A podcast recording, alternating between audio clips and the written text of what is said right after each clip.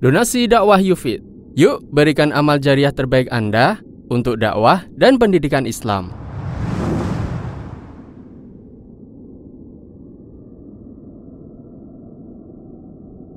Bismillahirrahmanirrahim. Assalamualaikum warahmatullahi wabarakatuh. Alhamdulillahi wa kafa. Wassalatu wassalamu ala rasulihil mustafa wa ala alihi wa sahbihi wa man iktafa, amma ba'd. Kita panjatkan puja dan puji syukur kehadirat Allah tabaraka wa taala pada kesempatan malam yang berbahagia kali ini, tanggal 3 Sya'ban 1439 Hijriah, atau yang bertepatan dengan tanggal 18 Mei 2018.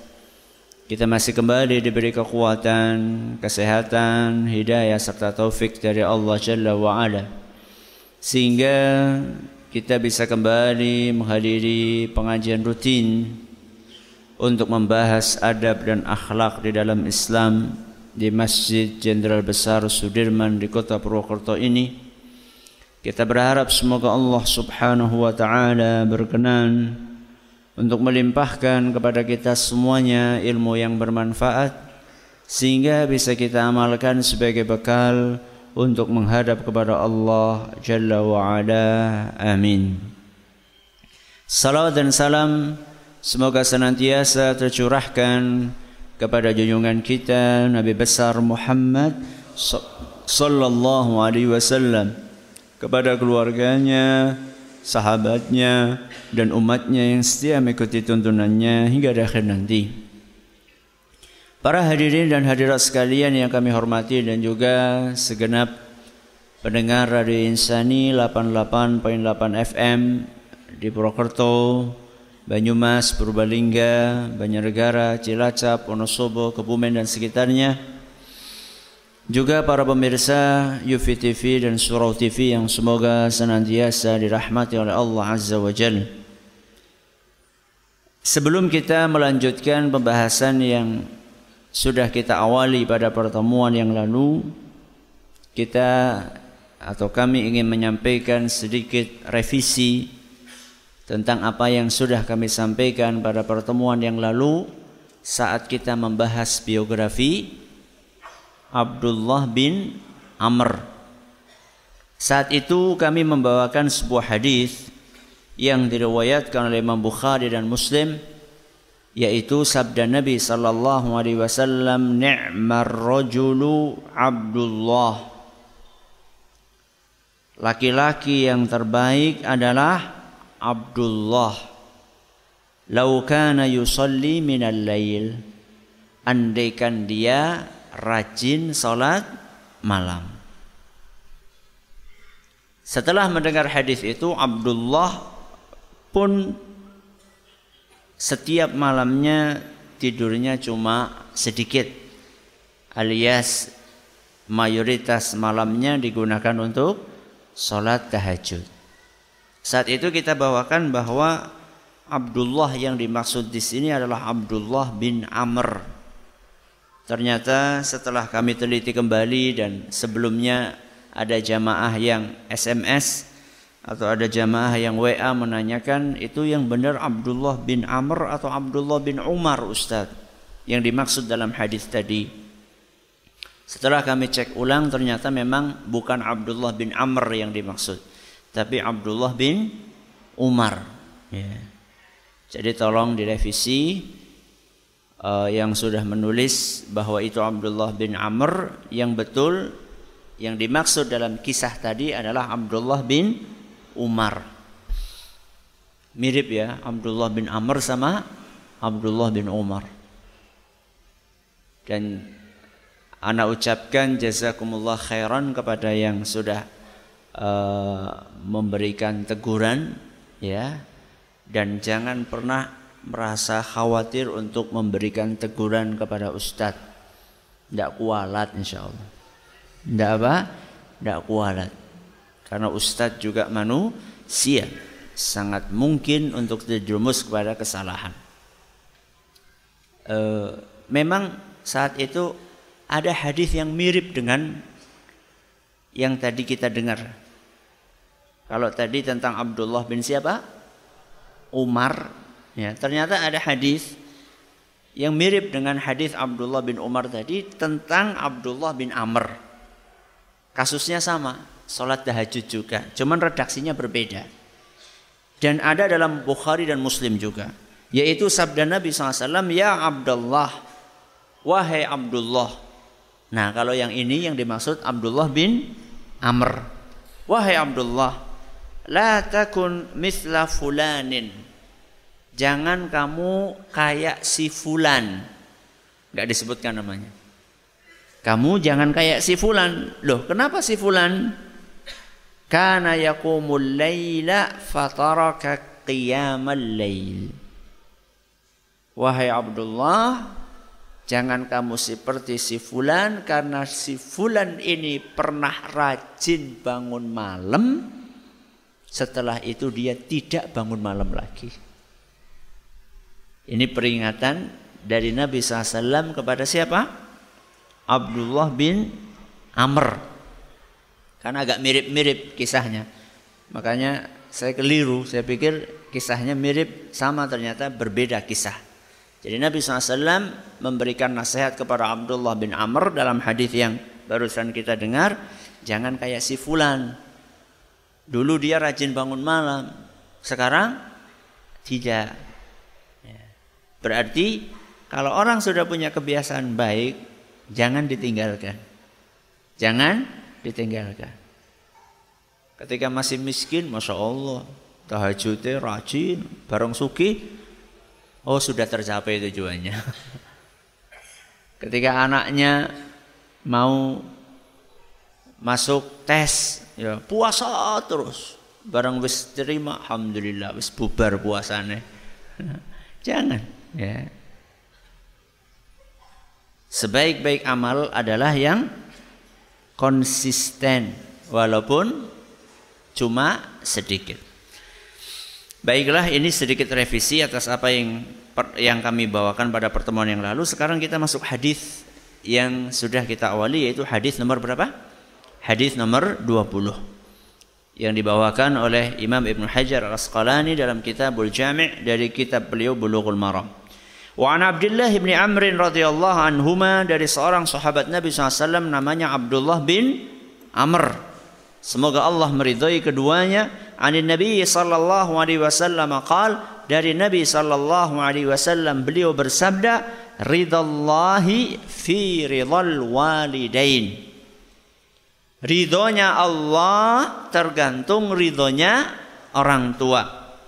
Wa sakhatullahi fi sakhatil walidain, dan kemurkaan Allah tergantung pada kemurkaan orang tua. Akhrajahu At-Tirmidzi wa shahahahu Ibnu Hibban wal Hakim. Hadis ini diriwayatkan oleh Imam At-Tirmidzi dan dinyatakan sahih oleh Imam Ibn Hibban dan Imam Al-Hakim. Malam ini kita akan ambil satu potong saja. Sisanya nanti kita akan bahas pada pertemuan berikutnya. Kita akan bahas sabda Nabi SAW, ridallah fi ridal walidain, ridhonya Allah itu tergantung sama ridhonya orang tua. Berarti kalau orang tua tidak ridho, berarti Allah juga tidak ridho. Kalau orang tua ridho, maka Allah akan ridho. Kenapa kok yang dijadikan ukuran di sini orang tua? Kenapa bukan ridhonya Allah tergantung ridhonya bos?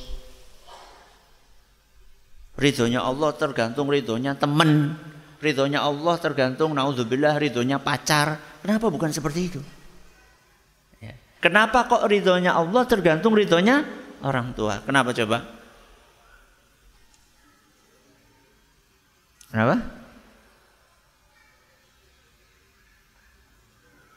Karena ketika kita mentaati orang tua kita, berarti kita sedang menjalankan perintah Allah. Apa? Ketika kita sedang mentaati orang tua kita, ketika kita taat kepada orang tua kita, berarti kita sedang menjalankan perintah Allah, makanya Allah ridho sama kita. Apa tadi?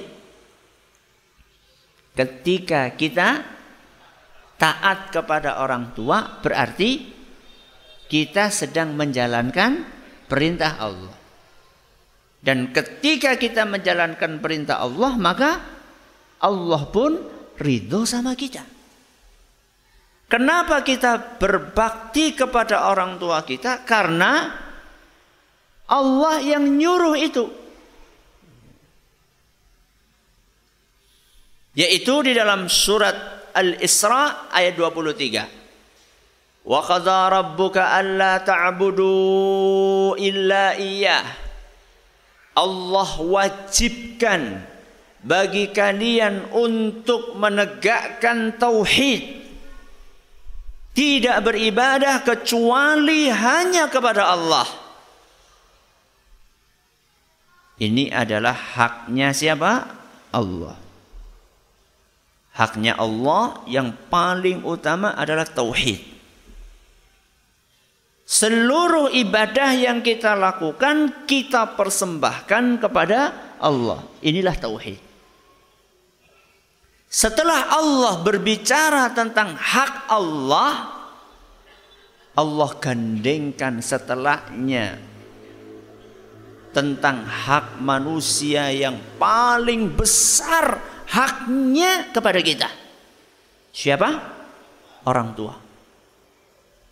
Setelah Allah perintahkan kita untuk menegakkan tauhid, Allah lanjutkan firman-Nya, wabil walidaini ihsana, dan berbuat baiklah kepada kedua orang tua. Siapa yang menyampaikan ini? Allah. Allah yang nyuruh kita. Ketika bos kita nyuruh kita sesuatu, akan banyak sekali kesibukan-kesibukan yang kita kalahkan demi untuk bos. Janjian dengan anak, nganter kemana, batal. Janjian dengan istri, ngapain, batal. Janjian sama temen, batal. Karena apa? Bos. Sedemikian besar penghormatan kita kepada perintah bos. Ini yang memerintahkan kita untuk berbuat baik kepada orang tua, bukan bos. Tapi siapa? Allah subhanahu wa ta'ala. Tinggi mana? Tinggi mana? Orang apa-apa nek. Jenengan digaji bos pira? Berapa? 5 juta? Akhir temen usah 1 juta. Allah kasih kita berapa? Allah kasih kita berapa? 10 juta? Mata ini loh, harganya berapa? Mau jenengan matanya dibeli 10 juta? Some. Ini harganya berapa ini? Telinga kita harganya berapa? Mulut kita harganya berapa? Tangan kita harganya berapa? Jantung kita harganya berapa? Liver kita harganya berapa? Paru kita harganya berapa? Ini semuanya yang ngasih Allah, bukan bos. Bos cuma ngasih berapa tadi? 1 juta. Perintahnya kita penting-pentingkan. Ini perintah Allah. Allah yang nyuruh kita untuk berbakti kepada kedua orang tua kita, bukan siapa-siapa.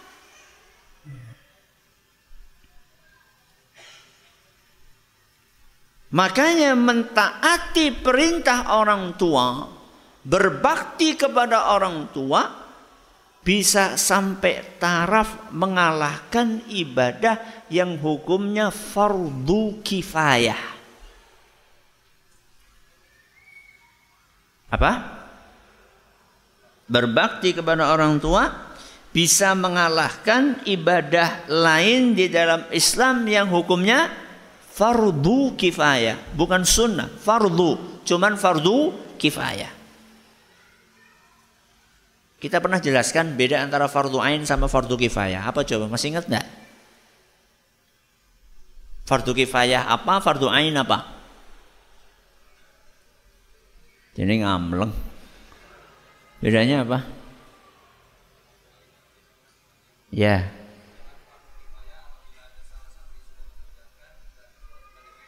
Masya Allah. Bagus. Fardu ain itu masing-masing dari kita, semua yang ada di sini itu harus. Contohnya sholat wajib, sholat fardu. Nggak ada sholat fardu perwakilan. Nyong titip ya, mau masjid ya. Ada sebagian orang karena saking ya mungkin niatnya baik gitu, ke masjid fingerprint gitu kan. Nyong titip ya fingerprint, ya orang bisa fingerprint. Ini namanya fardu ain. Kalau fardu kifayah, seandainya ada yang sudah berangkat menjalankannya, maka yang lainnya tidak wajib. Walaupun tetap dianjurkan, tapi sifatnya tidak wajib. Nah, birrul walidain ini, berbakti kepada orang tua, saking tingginya, karena itu adalah fardu ain, sampai mengalahkan ibadah lain yang hukumnya fardu kifayah. Contohnya apa Ustaz? Mari kita dengarkan. Sebuah hadis yang diriwayatkan oleh Imam Bukhari dan Muslim dari sahabat yang bernama Abdullah bin Amr. Nah, ini insyaallah ra keliru. Abdullah bin Amr. Beliau bercerita, Ja'a rajulun ila Nabi sallallahu alaihi wasallam yasta'dhinuhu fil jihad. Ada seorang datang kepada Rasulullah SAW minta izin pengen berangkat jihad. Apa? Jihad. Jihad itu ada dua. Ada yang hukumnya fardu ain, ada yang hukumnya fardu kifayah. Kata para ulama, yang fardu ain itu adalah ketika kita diserbu. Kaum muslimin diserbu di suatu wilayah, maka seluruh yang ada di situ di wilayah itu wajib untuk berjihad melakukan pertahanan. Ini namanya jihad defensif ya. Ada ofensif, ada apa? Defensif. Defensif berarti pertahanan. Ini hukumnya fardu ain.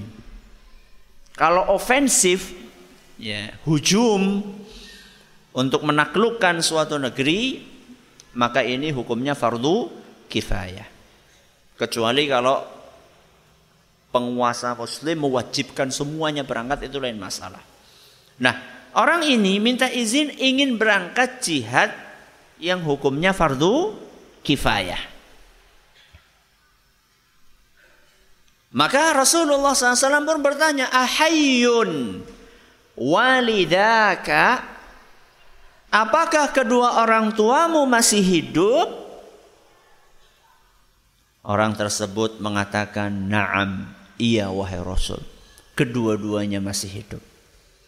Lalu Nabi SAW bersabda, Fafihima fajahid. Kalau mau jihad tuh, jihad kamu itu berbakti kepada kedua orang tuamu. Jihadmu itu bukan di medan peperangan. Jihadmu adalah ketika engkau urusi kedua orang tuamu. Ini contoh. Birrul walidain lebih didahulukan daripada ibadah yang sifatnya fardu kifayah. Contohnya apa tadi? Jihad. Ada lain Ustaz contoh? Ya. Hijrah. Apa? Hijrah. Hadis ini dituturkan oleh Abu Sa'id Al-Khudri. Beliau bercerita, anna rajulan hajara ila Rasulillah SAW minal Yaman.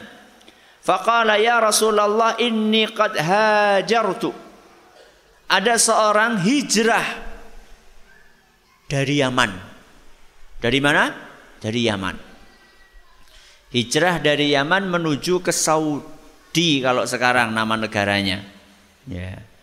Kalau zaman dahulu kalau nggak Mekah ya Madinah. Mungkin yang dimaksud ini adalah Madinah. Jadi ada seorang datang dari mana? Yaman. Sampai ke Madinah, dia berkata, "Ya Rasulullah, aku datang ke sini untuk berhijrah.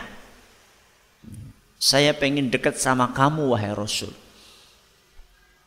Ternyata Rasulullah SAW bertanya, "Halaka ahlun bil Yaman? Ngomong-ngomong kamu masih punya keluarga enggak di Yaman?" Karena dia datang dari mana? Yaman. Orang itu datang sendirian. Maka Nabi SAW bertanya, "Kamu masih punya keluarga enggak di Yaman?" Qala, "Ya." "Siapa?" "Kedua orang tuaku." "Siapa?" "Kedua orang tuamu." "Adzina laka?" "Sebelum kamu berangkat, apakah kedua orang tuamu mengizinkan engkau untuk berangkat?" Qala la. Kalau tadi na'am, yang ini la. "Tidak wahai Rasul." Maka Nabi SAW berkata, "Farji' fasta'dzinhuma." Pulang, minta izin kepada kedua orang tuamu. Minta izin kepada kedua orang tuamu. Ini padahal hijrah ibadah. Bagaimana dengan orang-orang yang jalan-jalan ke mall, gak izin sama orang tuanya? Ini hijrah saja suruh minta izin kepada kedua orang tua. Fa in adzina laka fajahid wa illa fabirrahuma. Kalau keduanya izin, mengizinkan engkau untuk berangkat, maka berangkat. Tapi kalau tidak, maka hendaklah engkau tetap di Yaman untuk berbakti kepada kedua orang tuamu. Hadis riwayat Abu Dawud, nyatakan sahih oleh Imam Ibn Hibban dan Syekh Al-Albani. Perhatikan, sampai hijrah pun kalah dengan birrul walidain. Padahal hijrah adalah ibadah yang sangat mulia. Ingin dekat sama Rasul SAW, ingin berdampingan dengan Rasul SAW dari Yaman. Ratusan kilometer dia pergi, tapi disuruh pulang lagi sama Rasul SAW. Bagaimana dengan orang yang, "Le, ayo ke sana, kosit pun lagi tanggung dolanan PS." Astagfirullah. Apalagi, "Iki filmnya lagi seru, sinetron." Dilomboni sinetron. Wong lombongan nganti nangis. Maca Quran orang nangis. Aduh. Ini contoh. Contoh yang lain. Hadis riwayat Abu Dawud juga. Dan dinyatakan sahih oleh Imam Ibn Hibban dan Syekh Al-Albani juga. Ada seorang datang kepada Rasulullah SAW dan berkata, "Ji'tu ubayi'uka 'alal hijrah." "Wahai Rasul, aku datang untuk berbaiat, siap untuk hijrah. Wa taraktu abawayya yabkiyani." Cuman ketika tadi berangkat, aku tinggalkan kedua orang tuaku dalam keadaan menangis. Karena orang tuaku tidak pengen ditinggal. Maka apa kata Nabi SAW? "Irji' alaihim." Balik. Pulang. Fa'adhikhuma kama abkaitahuma. Bikin kedua orang tuamu tersenyum karena engkau telah membuat keduanya menangis. Wahai yang pernah bikin nangis kedua orang tuanya, Anda belum selesai tanggung jawabnya kalau belum membuat kedua orang tua tersenyum. Maka orang ini suruh pulang sama Nabi SAW. "Kamu tinggalkan kedua orang tuamu dalam keadaan menangis, pulang. Bikin kedua orang tuamu tersenyum." Bikin kedua orang tuamu tertawa berbahagia, karena engkau barusan telah membuat kedua orang tuamu menangis. Kalau kita baca hadis-hadis yang seperti ini, kita akan temukan betapa banyak anak-anak yang durhaka di zaman ini kepada kedua orang tua. Bukan hanya bikin menangis kedua orang tuanya, sampai bikin sakit-sakitan, bahkan sampai naudzubillah min dzalik membunuh kedua orang tuanya. Naudzubillah min dzalik. Ustaz, apa kita ketaatan kita kepada orang tua sifatnya mutlak, Ustaz? Pokoknya apapun yang disuruh sama orang tua kita harus patuh? Begitu? Begitu atau tidak? Tidak. Ketaatan yang mutlak hanya kepada Allah dan Rasulnya SAW.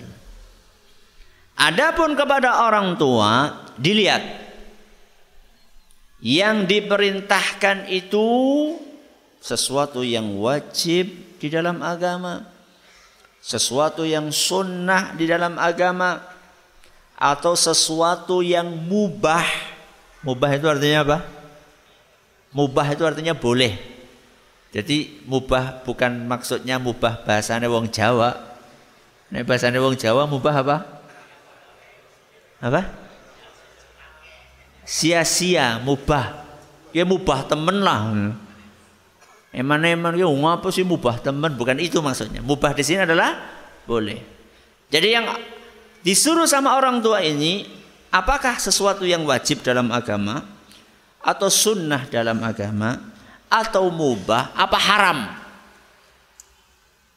Kalau yang diperintahkan sama orang tua sesuatu yang wajib, contohnya le, tangi, subuhan, itu mentaati perintah orang tua hukumnya apa? Wajib, wajib, wajib.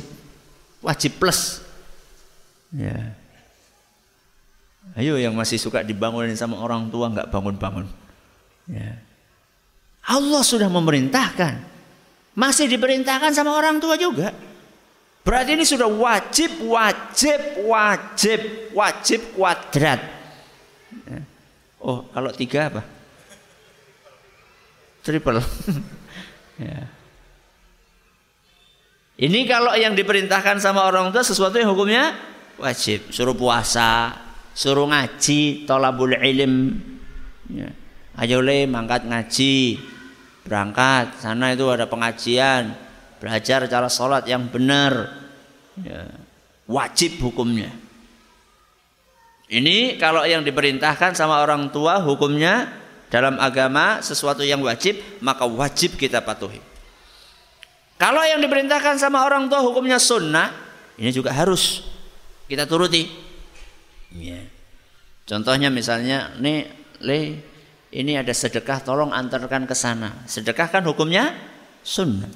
Ketika orang tua memerintahkan, kita harus berangkat ke sana. Nah, kalau yang sifatnya mubah, apa sifatnya mubah? Apa contohnya sifatnya mubah? Apa? Beli makanan. Ya ora apa-apalah. Leh toko akan serabi badan. Beli serabi. Serabi itu kan, beli serabi itu hukumnya aslinya mubah. Ya. Serabi kan halal. Ya. Jadi aslinya adalah mubah. Maka dalam kondisi seperti ini, ketika orang tua sudah memerintahkan, maka harus kita penuhi perintah orang tua tersebut. Nah, ini kan yang wajib, sunnah, mubah. Tinggal yang tadi apa? Haram. Nah, kalau orang tua nyuruh yang haram, maka dalam kondisi seperti itu, maka tidak boleh ditaati. Apa?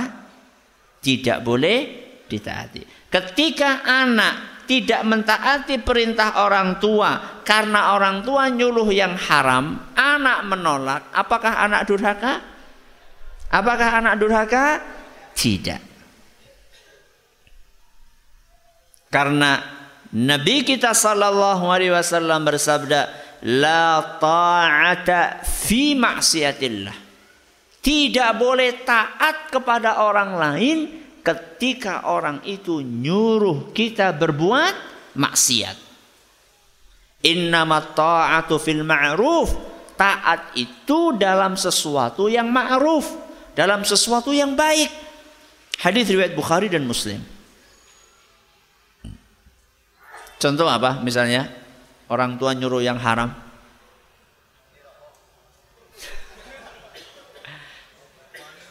Le kayak anak sajen ya, beruka kanang-kanang kayak neng ngisor wit uringin kayak, boleh? Tidak boleh. Nanti kalau orang tua marah gimana Ustaz? Tidak apa-apa. Ya. Daripada dimarahi Allah, daripada dimarahi Allah. Karena yang diperintahkan sama orang tua tadi adalah sesuatu yang haram.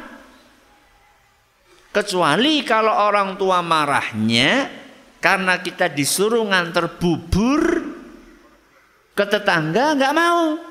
Orang tua marah, wah itu baru dosa itu. Ya. Karena kita telah membuat jengkel orang tua kita, kita tidak patuh kepada perintah orang tua kita, padahal perintahnya tidak melanggar agama. Nek kon tuku rokok kepriwe Ustaz? Nek kon tuku rokok. Pertama, ada perbedaan pendapat di antara para ulama mengenai hukum rokok. Walaupun yang lebih kuat yang mengatakan haram. Ya. Dan kita juga tahu bahwa rokok itu akan membahayakan kedua orang tua kita, kepada terutama bapak kita ya. Yang biasanya nyuruh kan bapak ya. Maka dalam kondisi seperti itu tidak boleh mentaati. Lah Ustaz, kalau misalnya kita tidak taat kepada orang tua, apa kemudian berarti kita tidak hormat kepada orang tua kita? Jawabannya tetap hormat. Bukan berarti ketika kita tidak penuhi perintah orang tua kita karena kita tahu perintahnya melanggar aturan agama, bukan berarti kemudian kita lantas tidak hormat kepada kedua orang tua kita. Sehingga ketika menolak pun menolaknya dengan halus. Ya. Le, tuh akan rokok. Moh. Bukan seperti itu. Ya, bukan. Ya. Perhatikan ayat Surat Luqman ayat 15. Surat Luqman ayat 15. Allah Subhanahu wa taala berfirman, mengajari kita bagaimana menggabungkan antara ketaatan mutlak kepada Allah dengan birrul walidain. Allah berfirman, wa in jahadaka ala an tusyrika bi ma laysa laka bihi ilmun fala tuti'huma. Seandainya kedua orang tuamu memaksamu, bukan nyuruh tapi memaksa. Andaikan kedua orang tuamu memaksamu untuk berbuat syirik, fala tuti'huma, jangan engkau taati keduanya. Padahal bukan nyuruh tapi maksa. Maksa itu kan nyuruh level tinggi ya. Bukan sekedar nyuruh tapi maksa. Allah katakan fala tuti'huma, jangan engkau taati keduanya. Tapi ingat kelanjutannya, wasahibhuma fid dunya ma'rufa, tapi tetaplah engkau berbuat baik, berinteraksi dengan baik kepada keduanya. Jadi bukan berarti ketika orang tua kita nyuruh sesuatu yang kita tahu itu melanggar agama, karena kita sudah belajar, oh ternyata ini nggak boleh, akhirnya orang tua kita belum tahu, orang tua kita nyuruh kita sesuatu yang kita tahu itu melanggar agama, maka saat menolak kita tolak dengan cara yang baik. Ketika orang tua kita marah misalnya, setelah itu kita pun juga nggak boleh ikut marah. Misalnya orang tua kita sampai naik pitam, angkat suara, kita nggak usah angkat suara. Berapa kali? Ya, silakan. Alhamdulillahirabbil alamin, wassalatu wassalamu ala nabiyina Muhammadin wa ala alihi washabbihi ajma'in, wa ba'd.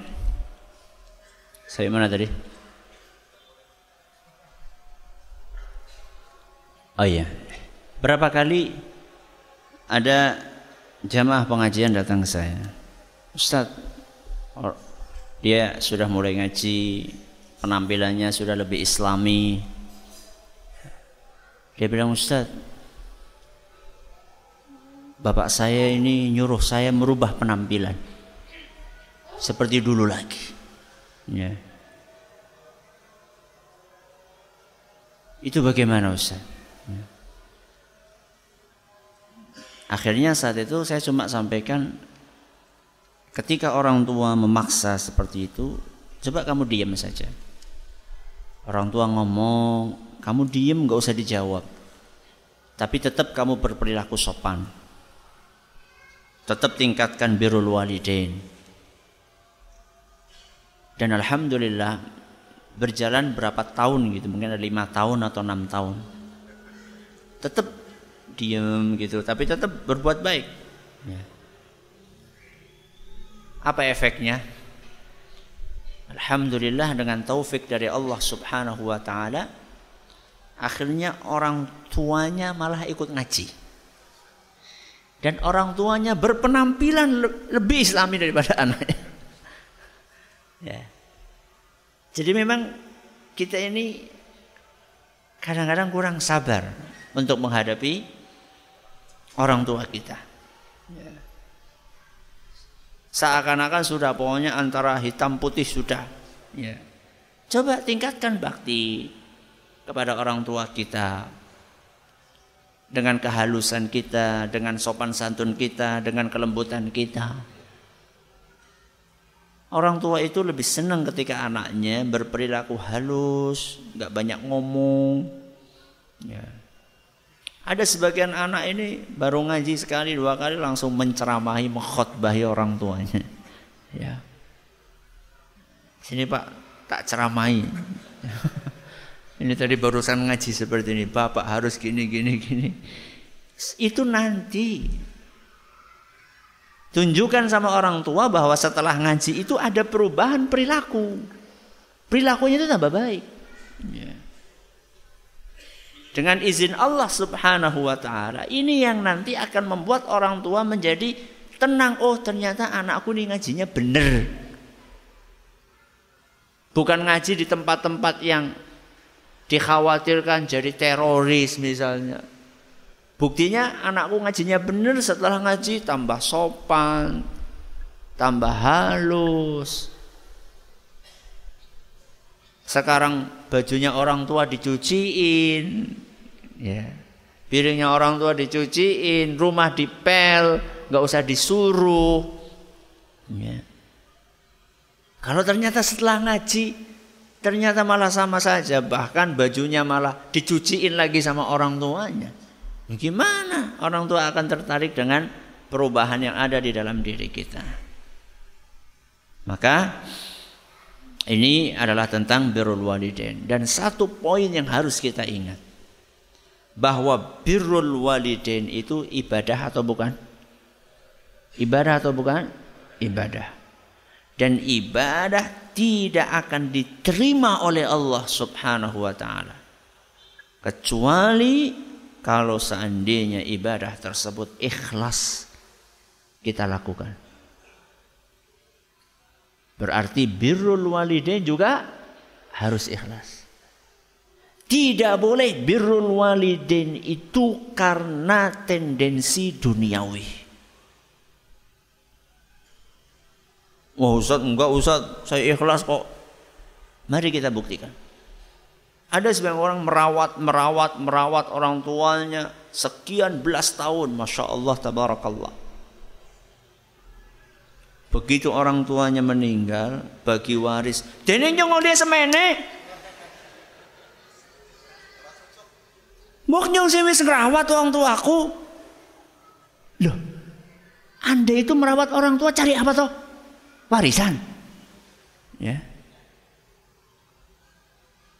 15 tahun Anda merawat, bisa musnah itu pahalanya. Ya. Kita merawat orang tua bukan karena mencari warisan orang tua kita. Kita merawat orang tua kita karena Allah nyuruh kita untuk berbuat bakti kepada orang tua kita. Bukan karena tendensi-tendensi duniawi. Bukan karena ada udang di balik batu. Bukan. Atau karena pengen dipuji-puji sama tetangga kita, pengen dipuji-puji sama bos kita, pengen dipuji-puji sama teman-teman kita. Bukan. Akan tetapi kita berbakti kepada orang tua kita semata-mata karena kita mengharapkan ridho Allah. Kita pengen Allah ridho sama kita.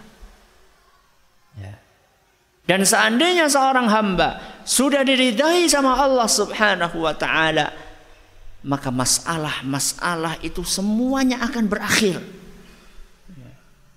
Maka Anda yang merasa banyak masalah bertubi-tubi, masalah ekonomi, masalah keluarga, masalah tetangga, masalah ini, masalah itu, coba lihat bagaimana bakti kita kepada kedua orang tua kita. Bisa jadi sumber seluruh permasalahan itu ada di situ. Kita lupakan kedua orang tua kita karena kita terlalu sibuk dengan istri dan anak kita. Kita lupakan orang tua kita karena kita terlalu sibuk dengan pekerjaan kita. Sehingga nggak sempat lagi untuk menyapa kedua orang tua kita. Sehingga tidak sempat lagi untuk membikinkan makanan kesukaan orang tua kita. Bahkan ketika berjauhan SMS pun nggak sempat. Sedangkan di grup WA setiap hari selalu update di grup tersebut. Sedangkan orang tuanya nggak pernah dihubungi. Bisa jadi seluruh masalah, kegelisahan, kegalauan yang kita alami itu karena di situ sumbernya. Ya. Maka coba introspeksi diri masing-masing. Introspeksi diri masing-masing. Wallahu a'lam bishshawab. Ustaz, bagaimana kalau pas jadwal berangkat haji orang tua tidak mengizinkan karena suatu hal, misalnya orang tua sakit? Hajinya ini haji sunnah atau haji wajib? Ya. Kalau hajinya haji sunnah dan orang tua membutuhkan kita, maka dalam kondisi seperti itu ketaatan kepada orang tua harus didahulukan. Anda pernah haji, pengen haji lagi, itu berarti namanya haji sunnah. Tapi kalau Anda belum pernah haji, berarti kan haji wajib, hukumnya fardhu ain. Kalau orang tua tidak mengizinkan bagaimana? Wallahu a'lam. Nggak tahu saya. Ya. Karena di sini disebutkan orang tuanya sakit. Ya. Apakah sakitnya itu sampai taraf parah banget? Wallahu a'lam. Saya nggak bisa jawab ya. Waktunya habis ya. Mohon maaf ini pertanyaan banyak nggak bisa dijawab karena waktu yang terbatas. Terima kasih atas perhatiannya, mohon atas segala kurangnya. Kita tutup dengan membaca subhanakallahumma wa bihamdika asyhadu an la ilaha illa anta astaghfiruka wa atubu ilaik. Assalamualaikum warahmatullahi wabarakatuh. Donasi dakwah Yufid. Yuk berikan amal jariah terbaik Anda untuk dakwah dan pendidikan Islam.